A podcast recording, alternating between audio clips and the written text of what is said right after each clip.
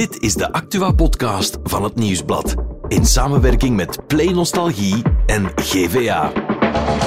Het is donderdag 14 december en Antwerp heeft dan toch nog een groepswedstrijd gewonnen in de Champions League tegen niemand minder dan FC Barcelona. 3-2 van Antwerpen, dat is niet normaal! Nooit eerder wisselden er zoveel scholen van directeur.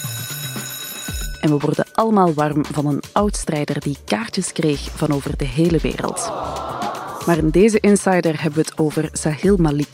De voormalige advocaat is veroordeeld tot vijf jaar cel omdat hij drugskartels zou hebben geholpen. Mijn naam is Saar van Olme en dit is de Insider.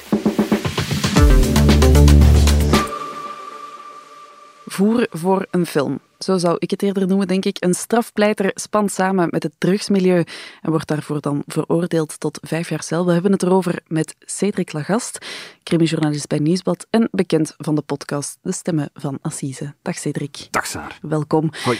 Ja, Malik, die was eigenlijk een beetje de reizende ster van de advocatuur, heb ik gehoord. In Antwerpen, ja. In Antwerpen, ja. Wie was dat eigenlijk? Wat weten we eigenlijk over hem? Wel, het, het is eigenlijk een zoon van textielhandelaars. Uh, je hebt wel, waarschijnlijk wel eens al een foto van hem gezien. Het is zo'n opvallende man met een Ja. hele volle baard, een Ja. zwarte baard, hele, hele priemende ogen, zo wordt hij ook omschreven. En zijn familie komt uit India, maar hij is hier in Antwerpen eh, geboren. Zijn, zijn ouders waren textielhandelaars. En hij was eigenlijk ook voorbestemd om ook in de textielhandel te stappen, maar hij heeft zijn hart gevolgd en hij is advocaat geworden. Hij is hier eh, aan de Antwerpse balie eh, in de advocatuur gestapt. Ja, en toch vrij snel naar het top geklommen, hè, als ik het goed begrepen heb. Ja, hij is in 2013 begonnen, denk ik, als advocaat. Eh, eh, een goede tien jaar geleden. En hij heeft eigenlijk, denk ik, eh, een beetje het geluk gehad dat hij heel vrij snel een, een, een vrij eh, geruchtmakende zaak eh, in zijn schoot heeft gekregen. Mhm. En in zijn schoot geworpen heeft gekregen. Dat ging over een, een, een spectaculaire bankroof. Eigenlijk een bankroof waarbij dat, een aantal mannen door de riolen onder Antwerpen heen Ah, ja. naar een bank wandelden en eigenlijk de bank van onderuit eigenlijk binnendrongen. Eh, daar is ook een podcastreeks over Mhm. Ja, gemaakt. de Eh, kunst van het verdwijnen. Voilà, dat gaat daarover. En eh, Juist. die mannen zijn erin geslaagd om de kluisjes leeg te halen, maar, maar zijn uiteindelijk toch tegen de lamp gelopen. Die zijn Mhm. voor de rechter gekomen. En een van hen, een Georger, had Sahil Malik als advocaat. En voilà, dat, dat, dat was, hij had het geluk dat er een zaak was die heel veel media-aandacht heeft gekregen. Dat kwam op televisie, stond in de kranten. Ja. En hij is natuurlijk ook een opvallende figuur natuurlijk. Ja. En voilà, daar heeft hij een beetje naam gemaakt. Ja, je zegt dat hij een opvallend figuur is. Waar lag dat dan aan? Ja, niet louter en alleen om zijn baard natuurlijk, maar hij werd ook een beetje omschreven als een dandy. Hij, hij liep graag strak in het pak gekleed. Ehm, hij had dure horloges aan, eh, chique schoenen. In de rechtszaal zie je dat natuurlijk niet, want dan heeft een advocaat zijn toga Ja. aan. Maar daarbuiten, als hij de pers te woord stond, dan zag je wel, eh, hij stond er. Voilà. Mag je dat een beetje omschrijven als zo al dat type Sweetie? Ook twee, twee bekende advocaten die toch ook graag Ja, ja, strak in het pak wel. Rondlopen. Die vinden en- het ook belangrijk om er goed uit te zien. ja, is dat een beetje een trend in de Antwerpse advocatuur, dat die eh, dat graag doen? Of is dat moeilijk om te zeggen? Dat zijn moeilijke vragen. Weet Ja, sorry. Ja. kan wel proberen. Hè. Eh, dus een opvallend figuur die dan toch veel bezig was met toch best grote zaken. Wat voor soort zaken hield hij er zich dan nog mee bezig? Was dat dan...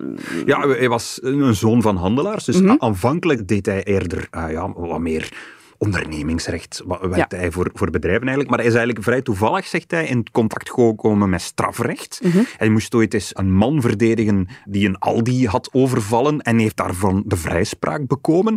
En eh, dat was ja, een, een, een aha-erlevenis voor hem, zegt hij. hij. Hij viel daarin in het strafrecht en bon, hij, hij heeft zich dan gespecialiseerd in strafrecht. Hij heeft vooral eh, inbrekers, overvallers, dat soort dingen gedaan. Maar opvallend ook heel, heel veel eh, mensen uit het drugsmilieu. Ja, hij was ook de protégé van een advocaat die we ook goed kennen. Hè? Ja, dat heeft ook geholpen. Hij is, eh, een, ad- als je advocaat wil beginnen, moet je als stagiair beginnen. En hij was de stagiair van Paul van den Meulenbroeke. Dat Mhm. Ja. was ook een, een zeer bekende advocaat in ja, het bekend Antwerpse. van Justice for All. eh, Gevestigde naam, ja, voilà. Kale man, voor wie even nu moet nadenken. Eh, dat was ook iemand die heel veel mensen uit het, uit het drugsmilieu verdedigde. Eh, ik vermoed dat er eh, ook zo'n aantal zaken tot bij Sahil Malik zijn beland. Nu, zo'n zaken die komen ook bij advocaten terecht, een beetje via eh, mond-tot-mond reclame. Hè. Als, als iemand in de gevangenis eh, moet terechtstaan voor een drugszaak, is tevreden over zijn advocaat, dan vertelt hij dat aan zijn eh medegedetineerden. Zo krijg je als advocaat ook heel veel zaken in je schoot geworpen. Ja. Nu, in 2021 wordt Malik opgepakt. waarom was dat? Hoe komt dat dan dat hij opeens in de criminaliteit terecht is Ja, dat was vrij onverwacht. Het was niet zo dat er geruchten de ronde deden of zo, dat hij zich met foute dingen bezighield. Het komt eigenlijk allemaal door het, het, de kraak van het Sky ECC-netwerk. Ja, leg het nog eens uit. Wat was dat nu weer? Wel, eh, het, het kwam er eigenlijk op neer. Criminelen in Europa die communiceerden via geëncrypteerde telefoons. Die belden niet gewoon met een iPhone of met een, met een smartphone zoals u en ik. Ja. Die, die hadden eh, speciale telefoons die eh, een beetje beter beveiligd waren, waardoor dat ze met elkaar konden communiceren zonder dat er iemand kon meeluisteren. De politie die kon dat niet kraken. Dachten ze, maar in Antwerpen is hier toch iemand van de, van de federale gerechtelijke politie ingeslaagd om, eh, eh, om de code te kraken, om, dus, om, om, om de sleutel te vinden waarmee dat toch kon. En er is een heel korte periode geweest in 2021 waardoor dat de, de federale politie plots alle gesprekken kon volgen tussen criminelen eh, in heel België. Zij konden volgen hoe er afspraken gemaakt werden over drugstransporten, over hoe ze eh, vijandige bendes gingen aanpakken. En, Heel en wat ze waardevolle informatie lijkt Voilà, me. en wat ze kon, plots ook konden horen, of lezen eigenlijk, dat waren eigenlijk vooral berichtjes, was dat er een zekere share communiceerde met die drugscriminelen die plots heel veel leek te weten over wat er allemaal achter de schermen Hmm. speelde. Verdacht. En zij wisten, ze konden achterhalen dat Cher eigenlijk Sahil Malik was. Ja, heeft hij dat ook bekend ooit? Of? Ja, ja, hij heeft ooit tijdens een van zijn verhoren toegegeven. Ik was inderdaad Cher. Ik was degene die eh, met criminelen communiceerde. Ja. En uit die gesprekken bleek eigenlijk dat hij veel meer deed dan wat van een advocaat verwacht werd eigenlijk. Hij, hij wist eh, van wat die criminele bendes allemaal deden en meer nog, hij hielp hen ook. Hij hielp en hen hoe deed hij dat dan? wel, bijvoorbeeld, eh, hij hij stond in contact met eh, de top van het criminele Mhm. milieu, van de bendes eigenlijk. En als er zo wat kleinere spelers opgepakt werden, uithalers bijvoorbeeld, die in de haven werden opgepakt omdat ze in, in containers de drugs gingen uithalen, dan zorgde hij ervoor dat hij of iemand anders eh, advocaat werd eh, van die kleine spelers. Eigenlijk voor twee dingen. Eén, zodat hij inzage kreeg in het dossier en dat hij kon vertellen aan de top van de criminele bende wat er precies allemaal in het, eh, in het dossier stond. Of de politie veel wist, of de politie wist hoe de bende in elkaar zat. En Ah, ook, anderzijds ook om die kleine spelers toch een beetje op het hart te drukken dat ze hun mond moesten houden. Ze moesten Hmm. zich beroepen op hun zwijgerecht, zo heet dat dan. Ze mochten eigenlijk niks zeggen aan de politie, vooral niet wie er achter de hele operatie zat natuurlijk. Ja.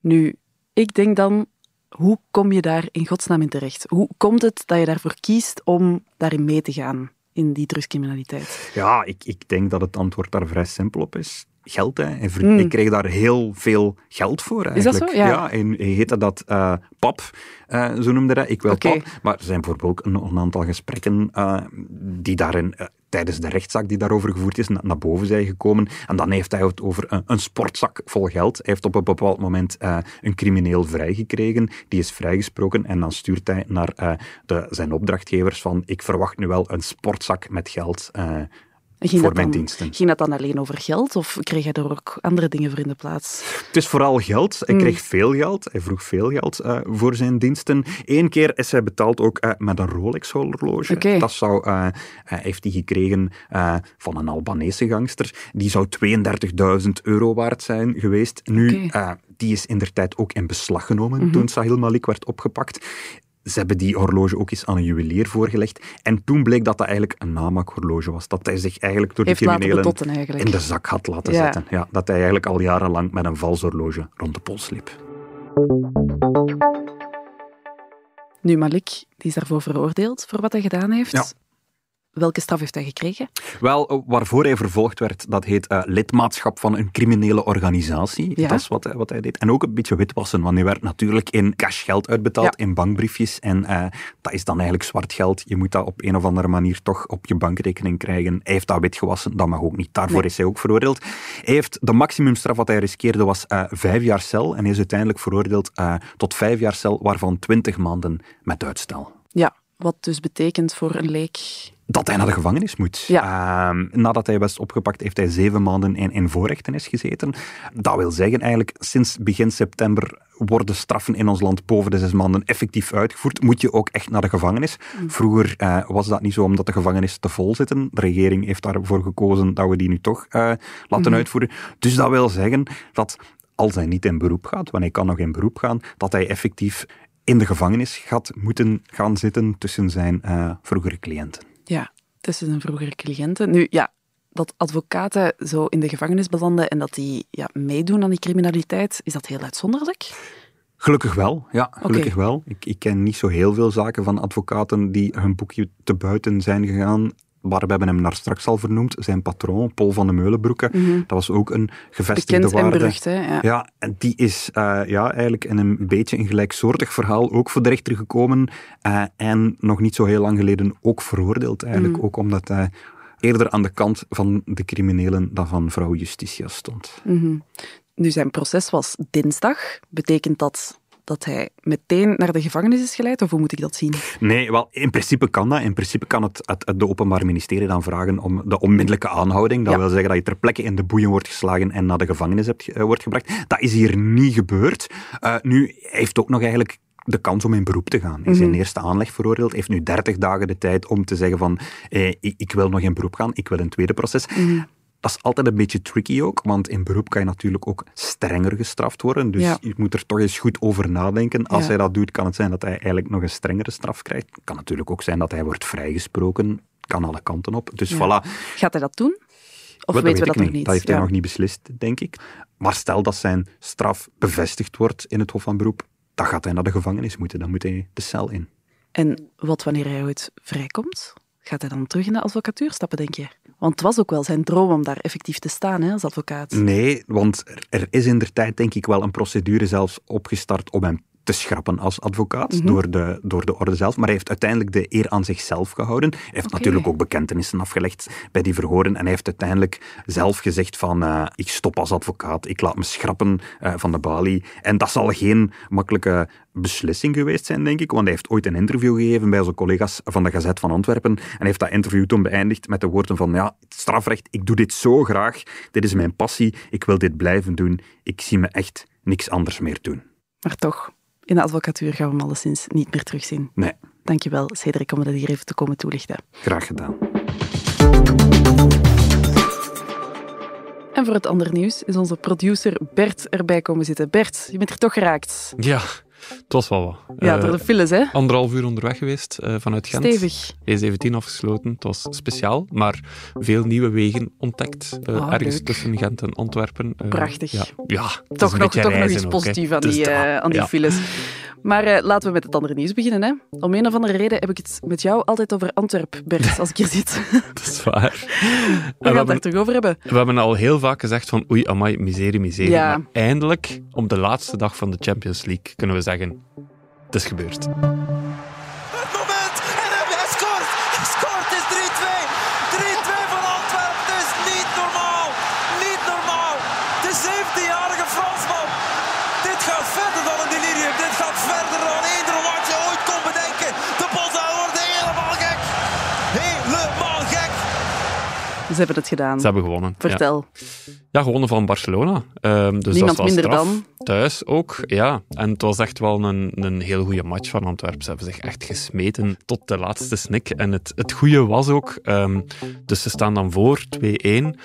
Een van de laatste minuten scoort Barcelona de 2-2. Denkt, oh nee, zo zonde, dat verdienen ze echt niet. En dan echt net daarna, aftrap gegeven, valt er nog een goal uit de lucht voor Antwerpen. Dus ja, het delirium nabij natuurlijk, Ja. al die supporters. Vreugde alom. Ja, ja, ja, het is echt wel een legendarische overwinning. Hè. Ja, Ze hadden een- nog geen enkele match gewonnen hè, in die groepsfase. Nee, anders was het 0 op 18, nu is het 3 op 18. Eh, het maakt niet veel uit, ze zijn uitgeschakeld, maar ze hebben wel deze herinnering. En ze gaan op een boswel gaan ze natuurlijk alleen dit onthouden en al Zeker. de rest vergeten ze heel snel. Toch nog een mooie gala-match om mee ja, af te sluiten. Wie er trouwens meer over wil weten, we hebben een shotcast gemaakt, gisteravond. Oh, Shotcast. Late Night.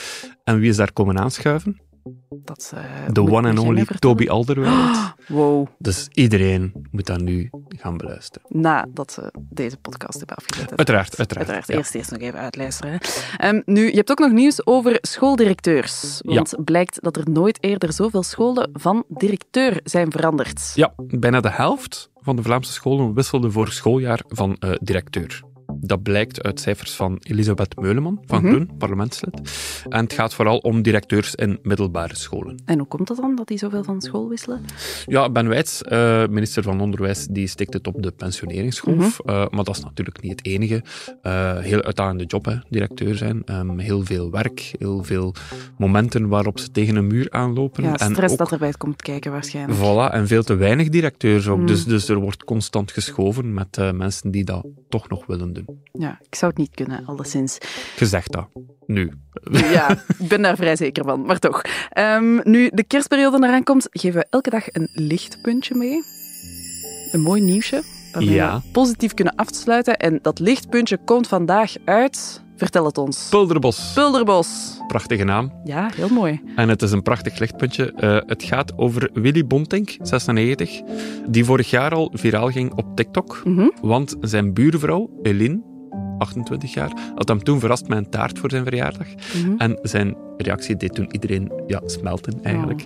Maar dit jaar heeft Eline hem verrast met verjaardagskaartjes van over de Oh, hele wereld. Van over de hele wereld. Tot Canada toe. Oh. Ja, we hebben nog een klein fragmentje. We gaan het even laten horen. To all the people who sent me a card, thank you very much. I'm so glad with it. Ik word er helemaal warm van. Ja, dat is de bedoeling hè, van ja, zeker en vast. Dankjewel Bert om dat hier even te komen toelichten aan ons. Dan zijn we er morgen weer met een nieuwe Insider.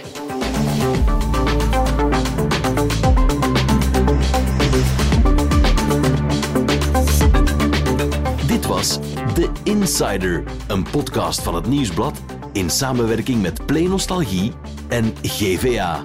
De muziek is van Pieter Santens. De montage gebeurde door House of Media. Wil je reageren? Mail naar podcast.nieuwsblad.be.